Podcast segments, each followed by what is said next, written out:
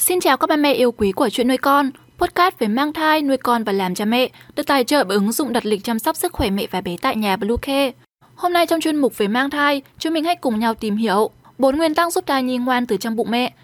Các mẹ hãy tải ngay app Bluecare để đặt lịch tắm bé, điều dưỡng vú em, chăm sóc trẻ sơ sinh, xét nghiệm và điều trị vàng da cho bé tại nhà, nhắc và đặt lịch tiêm chủng. Ngoài ra thì Bluecare còn cung cấp các dịch vụ xét nghiệm níp lấy mẫu tại nhà, massage mẹ bầu, chăm sóc mẹ sau sinh, thông tắc tia sữa, hút sữa và rất nhiều dịch vụ y tế tại nhà khác. Truy cập ngay website bluecare.vn hoặc gọi ngay hotline 24 trên 7 098 576 8181 để được tư vấn cụ thể các mẹ nhé. Nguyên tắc đầu tiên là phải thường xuyên trò chuyện với con. Giọng nói của ba mẹ chính là âm thanh tuyệt vời nhất mà em bé muốn nghe và càng lặp đi lặp lại thì em bé sẽ càng thích. Việc trò chuyện giữa bố và mẹ sẽ giúp cho sợi dây tình cảm được gắn kết ngay từ khi còn trong bụng mẹ bé sẽ cảm nhận được đầy đủ tình yêu thương của gia đình. Và chính từ việc cảm nhận tình yêu thương đó sẽ là điều kiện đầu tiên giúp bé phát huy trí tuệ sau này. Nguyên tắc thứ hai, giáo dục con nghe nhạc từ trong bụng. Thai nhi đã có thể nghe thấy những âm thanh như tiếng nhạc phát ra hoặc những lời trò chuyện của bố mẹ.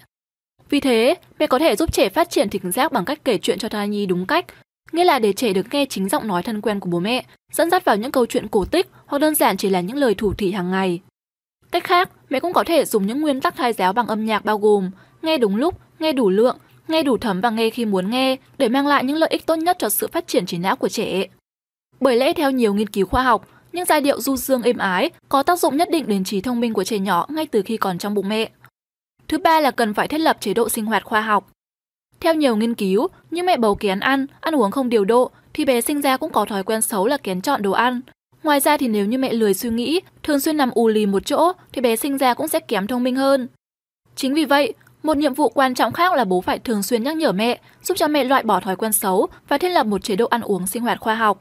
Cùng với đó thì tâm trạng thoải mái của mẹ cũng chính là môi trường thai giáo tốt nhất dành cho bé.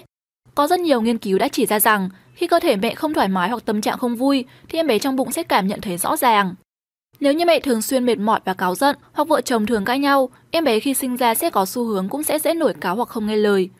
Bởi vậy, mẹ bầu nên tránh bị stress, thường xuyên thay đổi không khí hoặc tạo tâm trạng bằng cách nghe nhạc, đi dạo, xem tranh ảnh, làm những gì mà bản thân thích để con sinh ra mặt mũi tươi sáng, tính tình vui vẻ và hòa nhã.